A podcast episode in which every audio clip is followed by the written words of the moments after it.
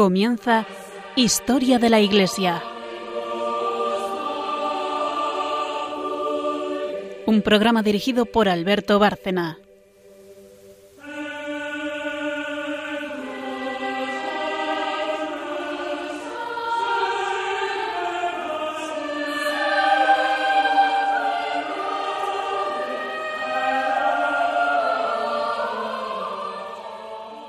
Buenas noches, oyentes de Radio María y de Historia de la Iglesia. Un programa más y, como digo siempre, relacionado con los anteriores, porque hacemos siempre algo parecido a series.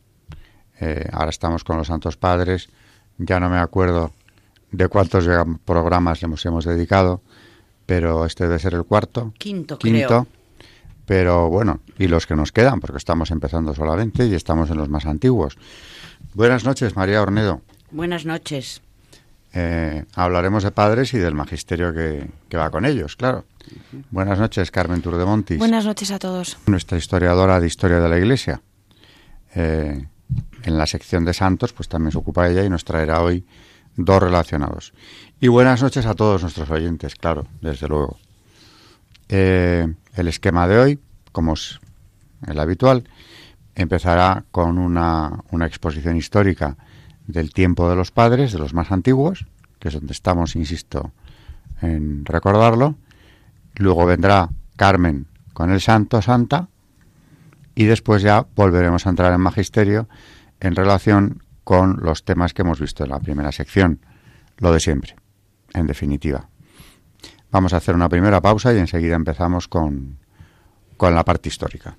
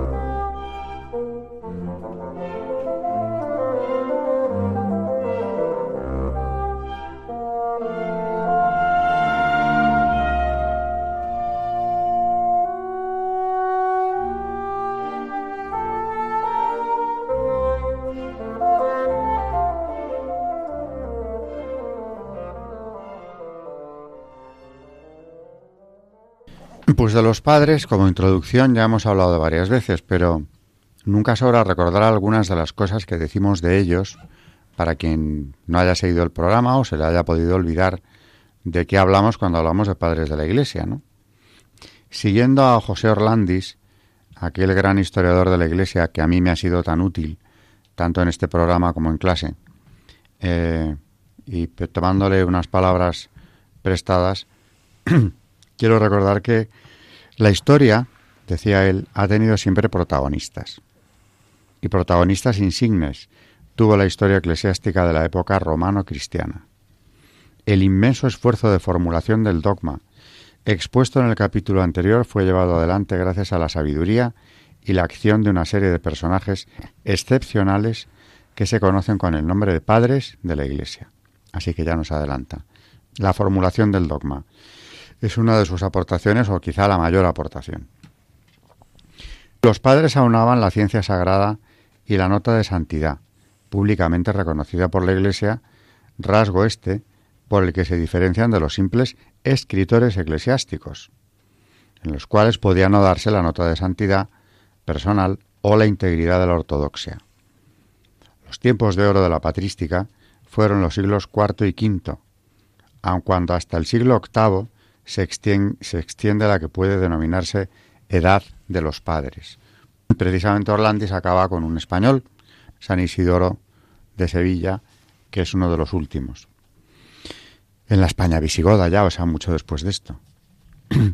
los padres occidentales escribieron todos en latín.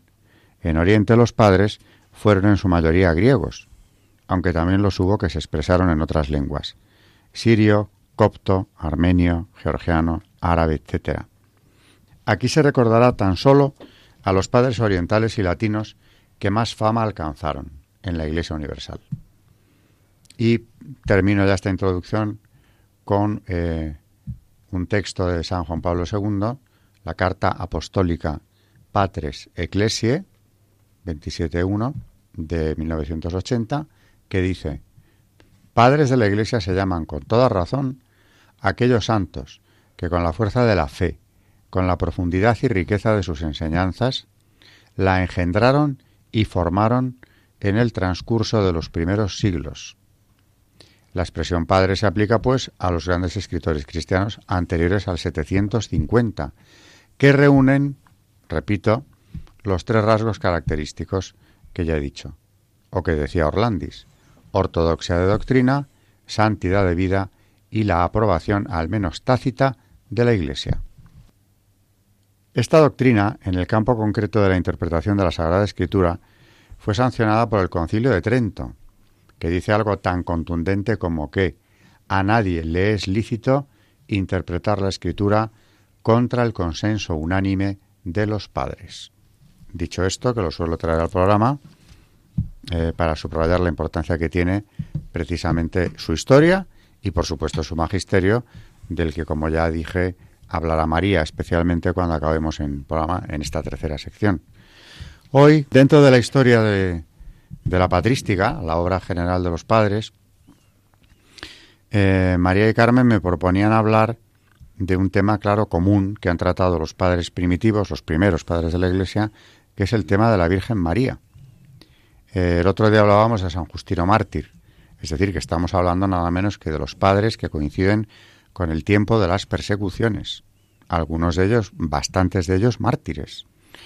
Bueno, pues eh, nos vamos a ir a esa época y ya desde ahí eh, hablaremos incluso de catacumbas, hablaremos de mártires, ya hablaremos de cómo ya entonces el culto a la Virgen estaba clarísimamente definido, esa veneración a la Madre de Dios aparece en esos primeros siglos como algo eh, primigenio original de la Iglesia.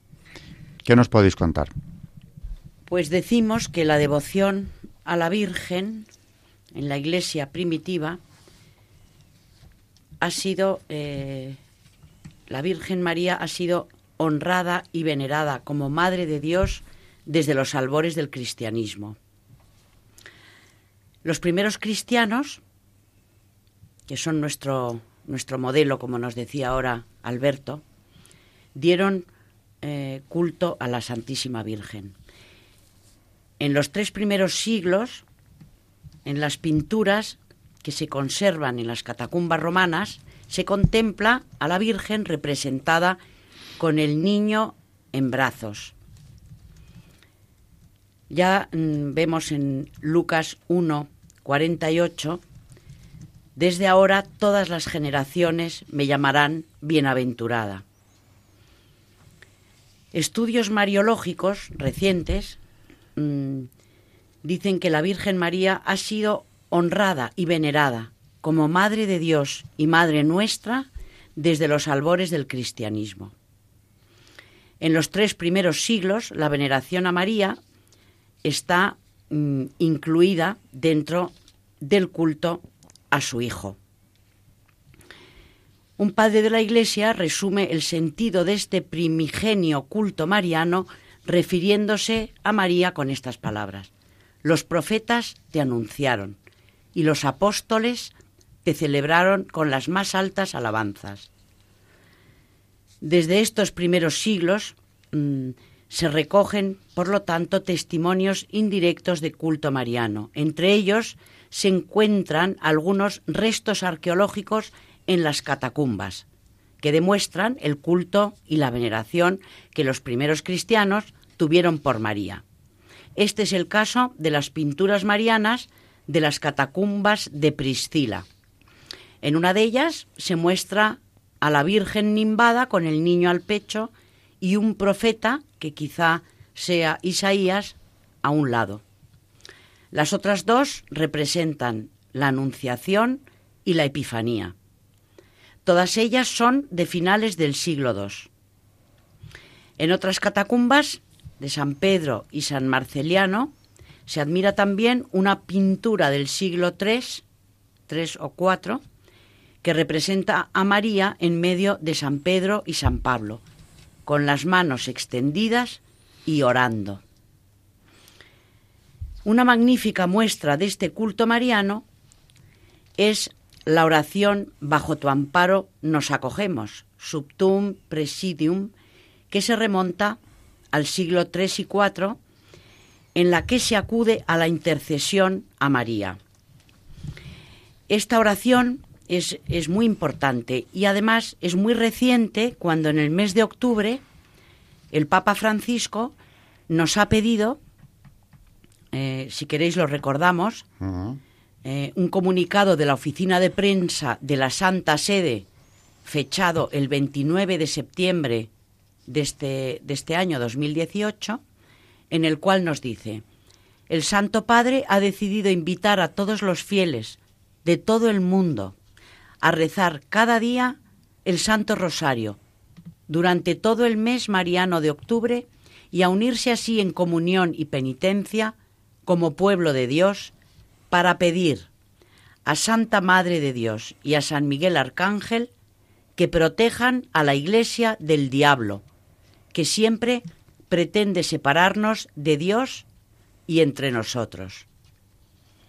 La oración, afirmó el pontífice hace pocos días, en una humilía en Santa Marta, que, en la cual citó el capítulo del libro de Job, es el arma contra el gran acusador que vaga por el mundo en busca de acusaciones. Solo la oración puede derrotarlo. Los místicos rusos y los grandes santos de todas las tradiciones aconsejaban, en momentos de turbulencia espiritual, protegerse bajo el manto de la Santa Madre de Dios pronunciando la invocación Subtum Presidium y que dice así, Bajo tu amparo nos acogemos, Santa Madre de Dios. No deseches las súplicas que te dirigimos en nuestras necesidades. Antes bien, líbranos de todo peligro. Oh siempre Virgen gloriosa y bendita. Bueno, a, la, vez que esta oración bajo tu amparo, el Papa también nos pedía que, que rezáramos la oración escrita por León XIII a San Miguel Arcángel. Mucho más moderna, pero también enormemente eficaz. Lo que yo no sabía era lo de la oración mariana que he rezado tanto en el colegio. No sabía que fuera tan antigua. La primera oración que conservamos a, a la Virgen María es esta oración. Es esta oración que que bueno, que como dice Alberto, desde el colegio, mm. desde el colegio la estábamos rezando. La cantábamos, pero tenía música.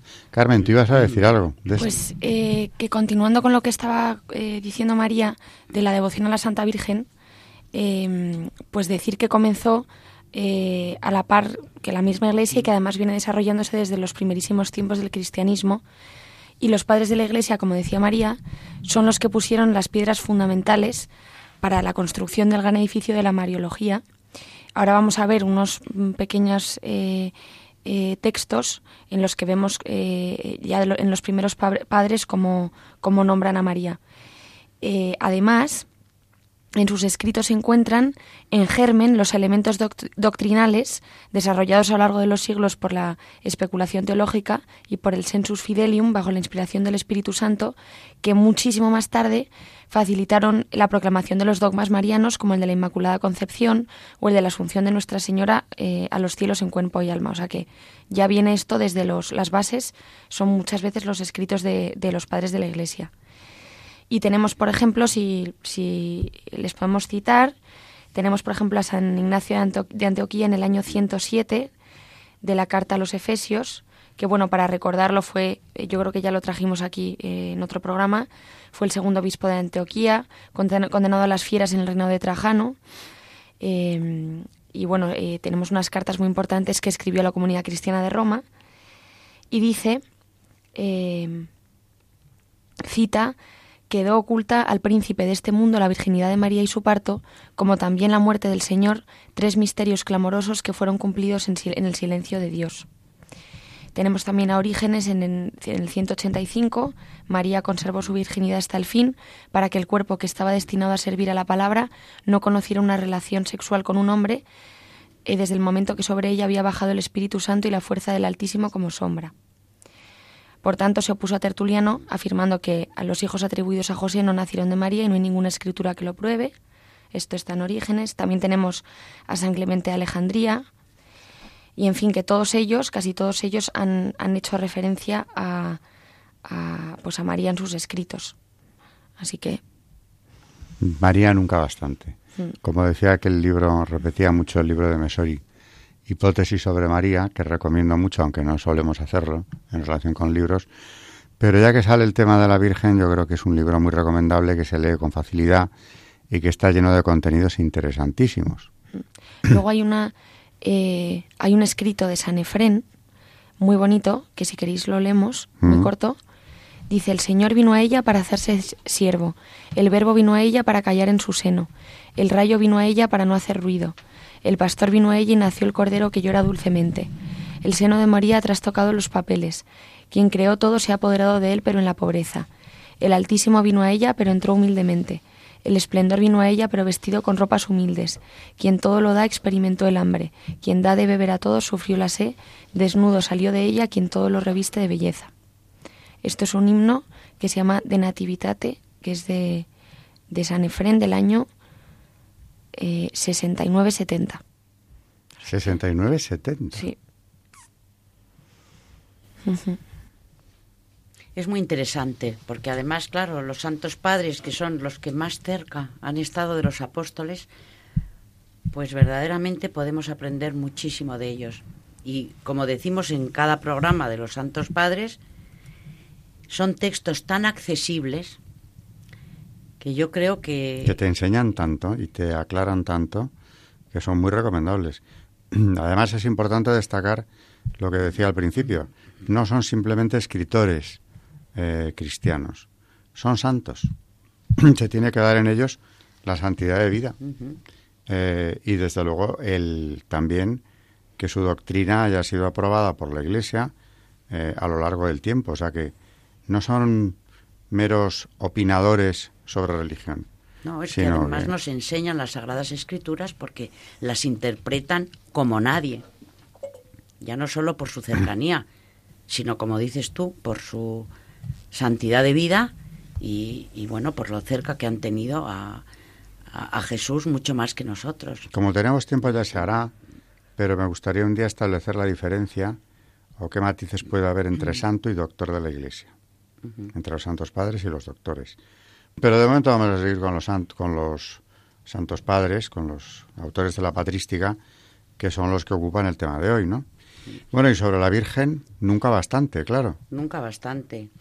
San Epifanio, combatiendo el error de, una secta de Arabia que tributaba culto de latría a María, después de rechazar ese culto, dice, sea honrada María, sea adorado el Señor. Esta misma distinción se aprecia en San Ambrosio, quien, tras alabar a la Madre de todas las vírgenes, es claro y rotundo a la vez cuando dice, María es templo de Dios, y no es el Dios del templo, para poner en su justa medida el culto mariano, distinguiéndolo del profesado a Dios. Hay constancia de que en tiempo del Papa San Silvestre, en los foros donde se había levantado anteriormente un templo a Vesta, se construyó uno cuya advocación era Santa María de la Antigua. Igualmente, el obispo Alejandro de Alejandría consagró una iglesia en honor de la Madre de Dios. Se sabe también que en la iglesia de la Natividad en Palestina, que se remonta a la época de Constantino, junto al culto al Señor, se honraba a María también, recordando la milagrosa concepción de Cristo. En la liturgia eucarística hay datos fidedignos que muestran la mención venerativa de María en la plegaria eucarística. Esto se remonta al año 225, 225 que en las fiestas del Señor, encarnación, natividad, epifanía, etc., se honraba también a su madre. Suele señalarse que hacia el año 380 se instituye la primera festividad mariana denominada indistintamente Memoria de la Madre de Dios, fiesta de la Santísima Virgen o fiesta de la Gloriosa Madre. El testimonio de los padres de la Iglesia. El primer padre de la Iglesia que escribe sobre María, nos ha contado Carmen también, es San Ignacio de, Antioquía en el año 110, quien contra los docetas defiende la realidad humana de Cristo, al afirmar que pertenece a la estirpe de David, por nacer verdaderamente de María Virgen. Fue concebido y engendrado por Santa María. Esta concepción fue virginal y esta virginidad pertenece a uno de estos misterios ocultos en el silencio de Dios. En San Justino, año 167, la reflexión mariana aparece remitida a Génesis 3.15 y ligada al paralelismo antitético de Eva María. En el diálogo con Trifón, Justino insiste en la verdad de la naturaleza humana de Cristo y, en consecuencia, en la realidad de la maternidad de Santa María sobre Jesús. Y lo mismo que San Ignacio de Antioquía, recalca la verdad de la concepción virginal e incorpora el paralelismo Eva-María en su argumentación teológica hace también de la maternidad divina una de las bases de su cristología, porque dice, es la naturaleza humana asumida por el Hijo de Dios en el seno de María la que hace posible que la muerte redentora de Jesús alcance a todo el género humano. También destaca el papel maternal de Santa María en su relación con el nuevo Adán y en su cooperación con el Redentor. En el norte de África, Tertuliano, en su controversia con el gnóstico Marción, afirma, María es madre de Cristo, porque ha sido engendrado en su seno virginal. En el siglo III se comienza a utilizar el título Teotocos, Madre de Dios. Orígenes, en el 254, es el primer testigo conocido de este título. En forma de súplica, aparece por primera vez en la oración esta que acabamos de, de recitar. Es la plegaria mariana más antigua conocida. Ya en el siglo IV, el mismo título se utiliza en la profesión de fe de Alejandro de Alejandría, contra Arrio. A partir de aquí, bueno, ya cobra universalidad y son muchos los santos padres que se detienen a explicar esta dimensión teológica, esta verdad de Santa María. San Efrén, San Atanasio, San Basilio, San Gregorio de Nacianzo, San Gregorio de Nisa, San Ambrosio, San Agustín, hasta el punto de que el título de Madre de Dios se convierta en el se convierte en el más usado a la hora de hablar de Santa María, que es definido como dogma de fe en el Concilio de Éfeso del año 431. Yo quiero comentar ahora que oí a María contar esto, que ese concepto de, de la nueva Eva, como la antítesis de la mujer que trae el pecado y por otra saldrá del mundo, que hago un inciso.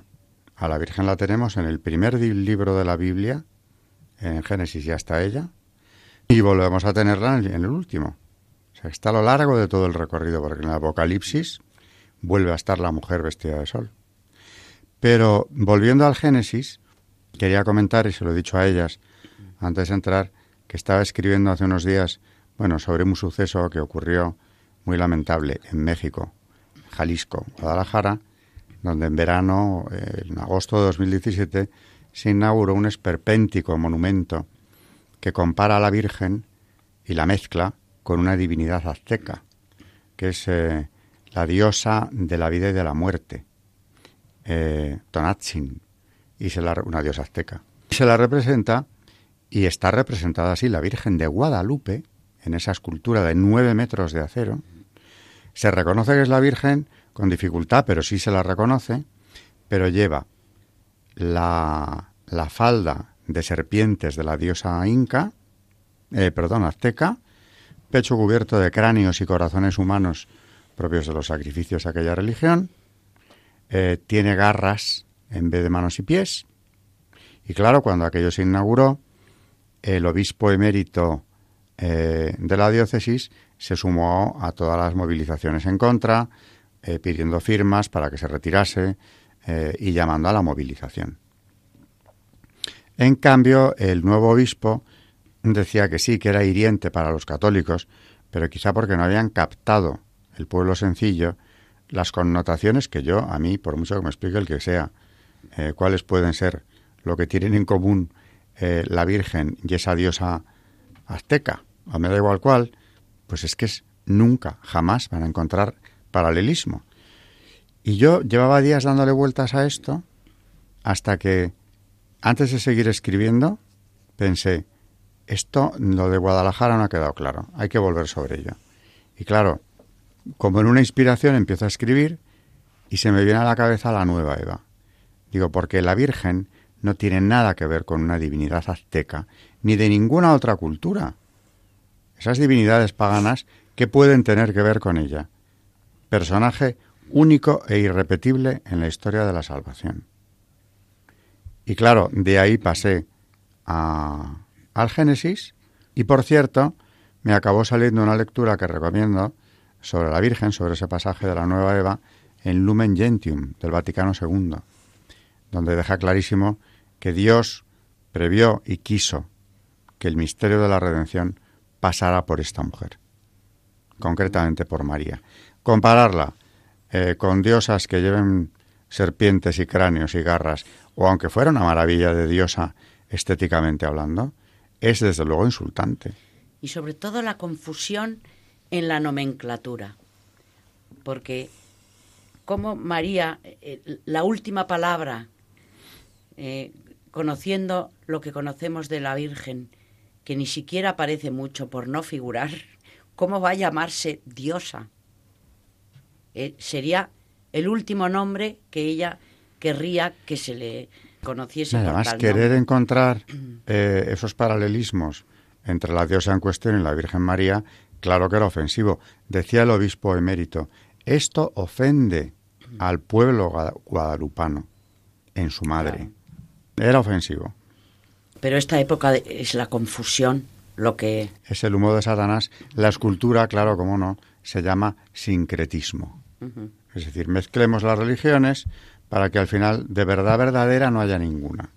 Y la propia Virgen, ¿por qué no vamos a hacerla comparable a esa espeluznante divinidad que veneraron los aztecas? Y se la quiere recuperar ahora para compararla nada menos que con la que se aparece al indio Juan Diego para ayudar y para redamar, derramar gracias sobre ese pueblo mexicano. Es, es diabólico, claro que lo es. Bueno, mm, nos ha llegado el tiempo de la pausa. Seguiremos, naturalmente, con, con todo el magisterio relativo a los padres y a, y a la Virgen. Pero nos vamos a ir ahora, después de la pausa, insisto, con el santo santa que nos trae eh, Carmen, que es alguien, desde luego, de, este, de esta época más o menos. ¿no?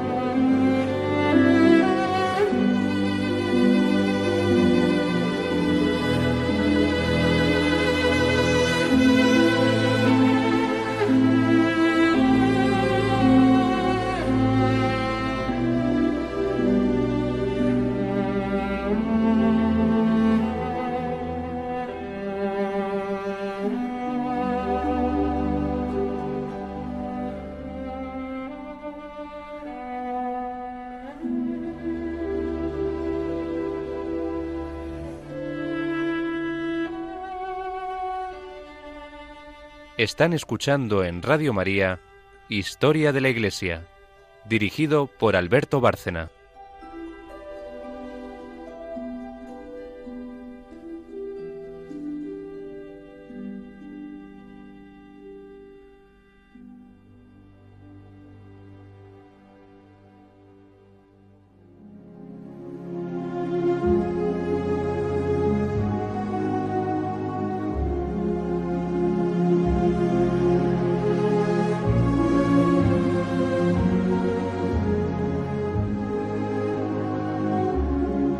Santos en la historia de la Iglesia. Pues hoy vamos a hablar de Santa Inés, Virgen y Mártir. El voto de virginidad motivó el martirio de Santa Inés, una joven romana de buena familia. Pretendida para el matrimonio por varios hombres, su compromiso con Jesucristo hizo que los rechazara uno a uno, incluido al hijo del prefecto de Roma, que la denunció ante su padre por ser cristiana. Eran los tiempos de Diocleciano, lo que equivale a decir tiempos en los que la persecución a los cristianos alcanzó su punto álgido. Sin embargo, a raíz de la denuncia, Santa Inés no fue en un primer momento condenada a muerte, sino, sino a tener que vivir en un prostíbulo. Mediante un milagro consiguió mantener su virginidad. Según las actas, el documento que da fe de su martirio, su suplicio implicaba permanecer desnuda a la vista de todos. Sin embargo, el crecimiento abundante de su pelo le tapaba el cuerpo. Según la geografía, el hombre que intentó hacerla perder su condición de virgen acabó ciego, pero las plegarias de Inés le devolvieron la vista. Condenada a muerte, sus últimas palabras ante las presiones de su verdugo para que abjurase su fe fueron Injuria sería para mí, esposo, que yo pretendiera agradar a otro. Me entregaré solo a aquel que primero me eligió. ¿Qué esperas, verdugo? Perezca este cuerpo que puede ser amado por ojos que detesto. Se celebra su, su santo el 21 de enero.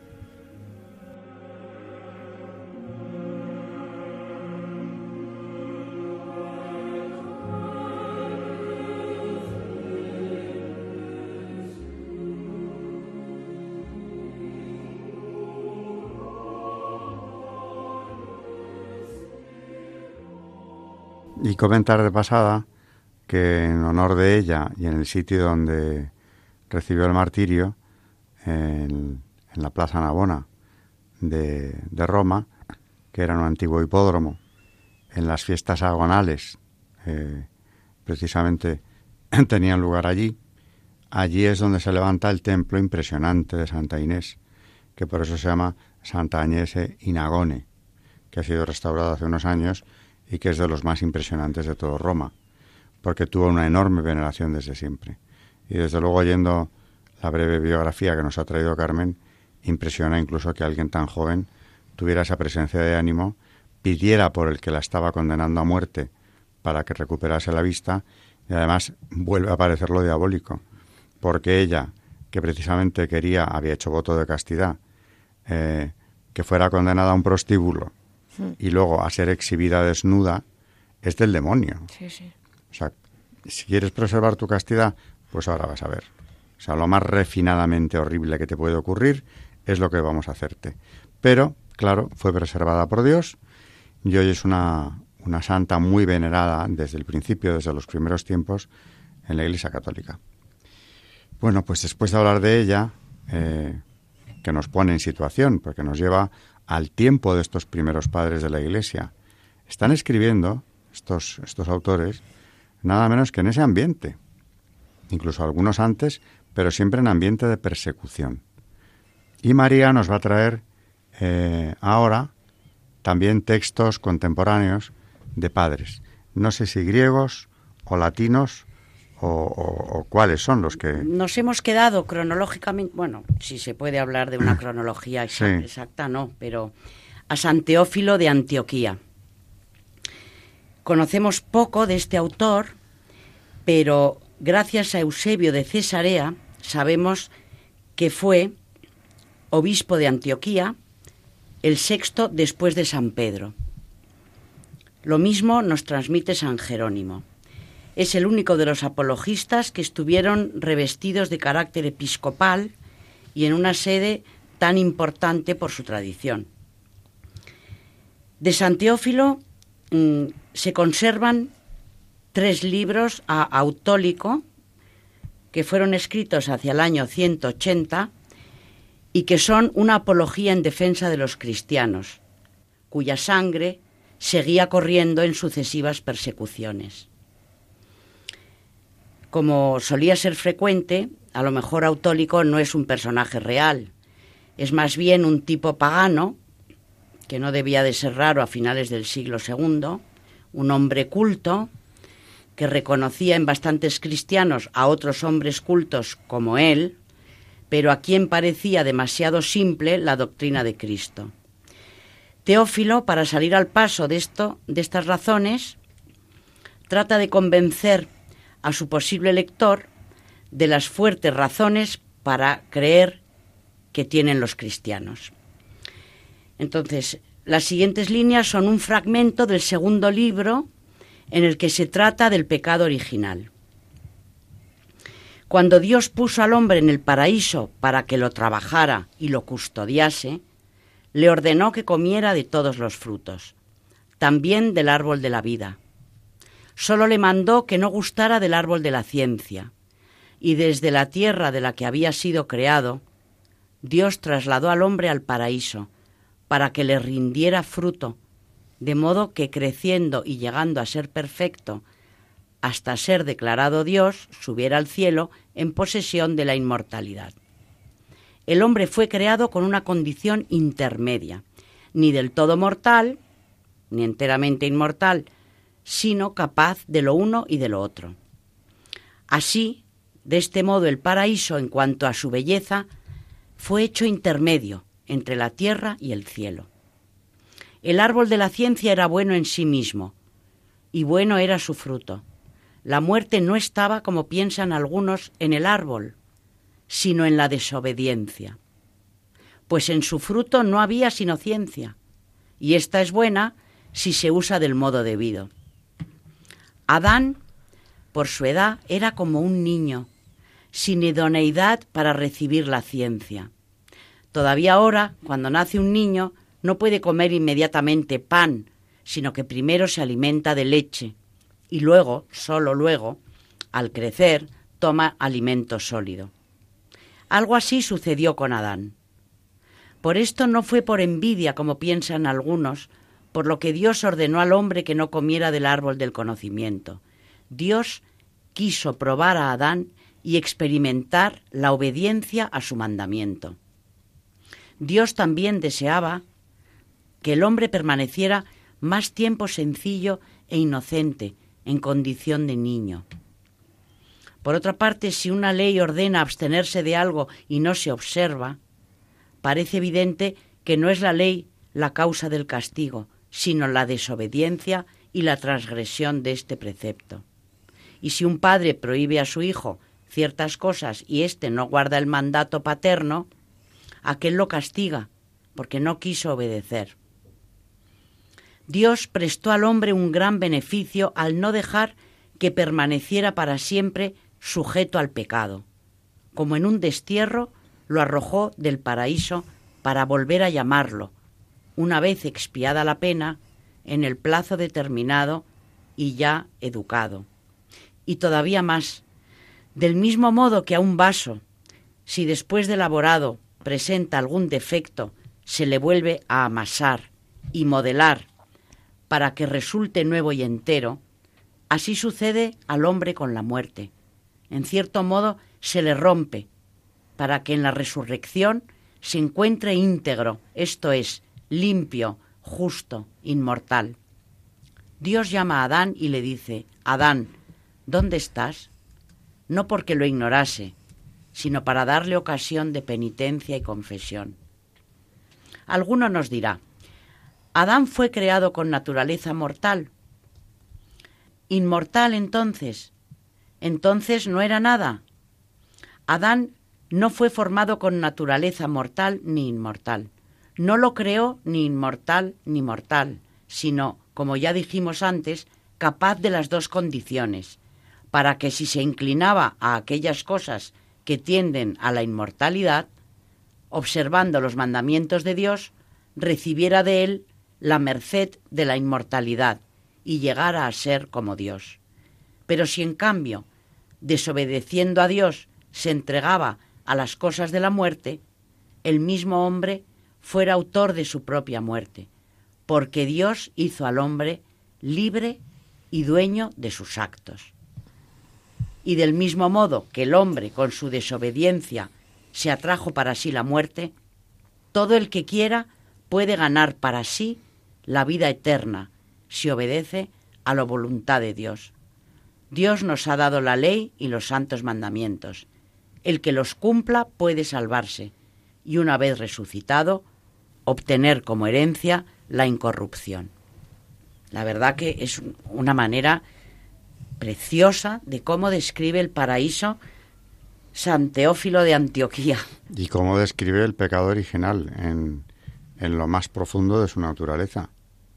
Dios no quería por envidia, como dicen algunos, decía el santo, ¿no? Eh, que el hombre no supiera. Lo que quería es que obedeciera. Y lo quería por el bien del hombre. O sea que es una explicación eh, buenísima, pero que amplía lo que en doctrina enseñamos en la universidad, que es el árbol de la ciencia es el único que tiene vetado el hombre en el paraíso, porque todo lo demás se ha creado para que él lo utilice. Y este no es para que no lo haga, sino para que lo haga obedeciendo, porque bien y mal están preestablecidos por Dios antes, desde el principio, de que antes de la creación del propio hombre. Y luego la figura de que Adán era medio niño. Me ha hecho mucha gracia porque cómo lo describe, ¿no? y, y también cuando dice, porque Dios, y recalca mucho esto, hizo al hombre libre y dueño de sus actos. O sea, que verdaderamente Dios al crear al hombre, ¿cómo, cómo le hace? Le hace libre. le hace libre. Yo creo que es una, una prueba de amor impresionante. Y volvemos al problema herético de Lutero, que nos considera, eh, al hombre lo considera un ser que no es libre, porque condicionado por la corrupción del pecado solo puede obrar el mal. O sea que estamos tocando los temas de siempre, los temas eternos. Lo que viene a decir luego el concilio de Trento, libre albedrío. Por muy dañados que estemos, que naturalmente lo estamos por el pecado original, el libre albedrío Dios nos lo ha mantenido. Y por eso nuestras obras son eficaces, o, todo lo contrario, para conseguir nuestra salvación. Nos quedan unos minutos para acabar este programa, o sea que si queréis hacer cualquier comentario sobre todo esto que ha salido, incluyendo la Santa eh, y el Magisterio de los Padres.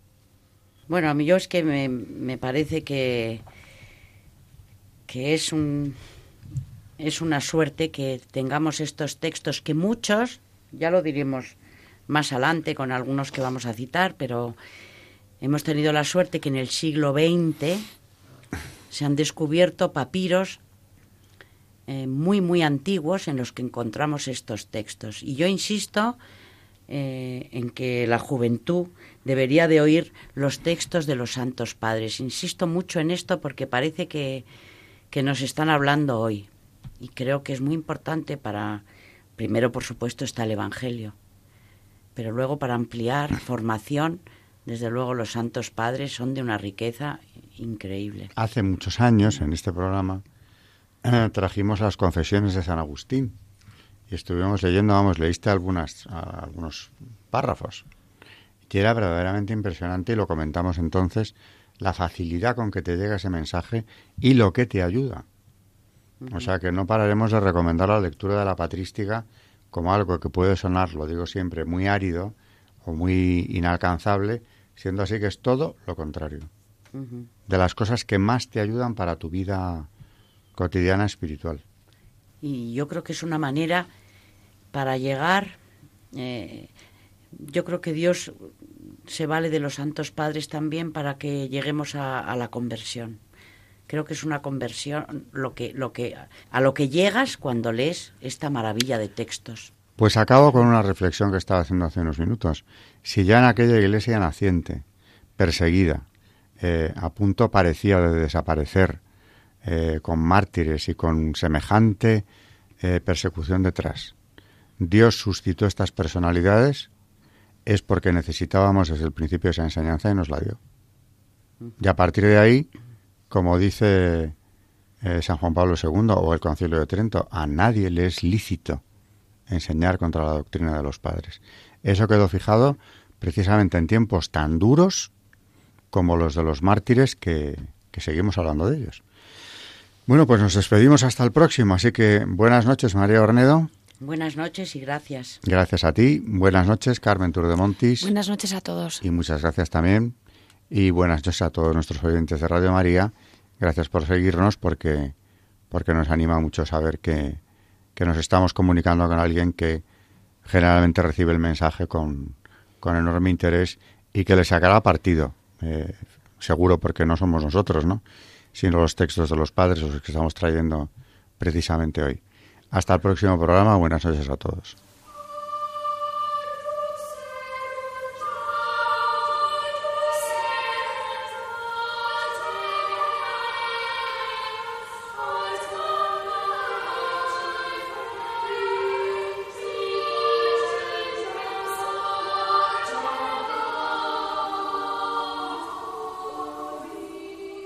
Han escuchado Historia de la Iglesia, un espacio dirigido por Alberto Bárcena.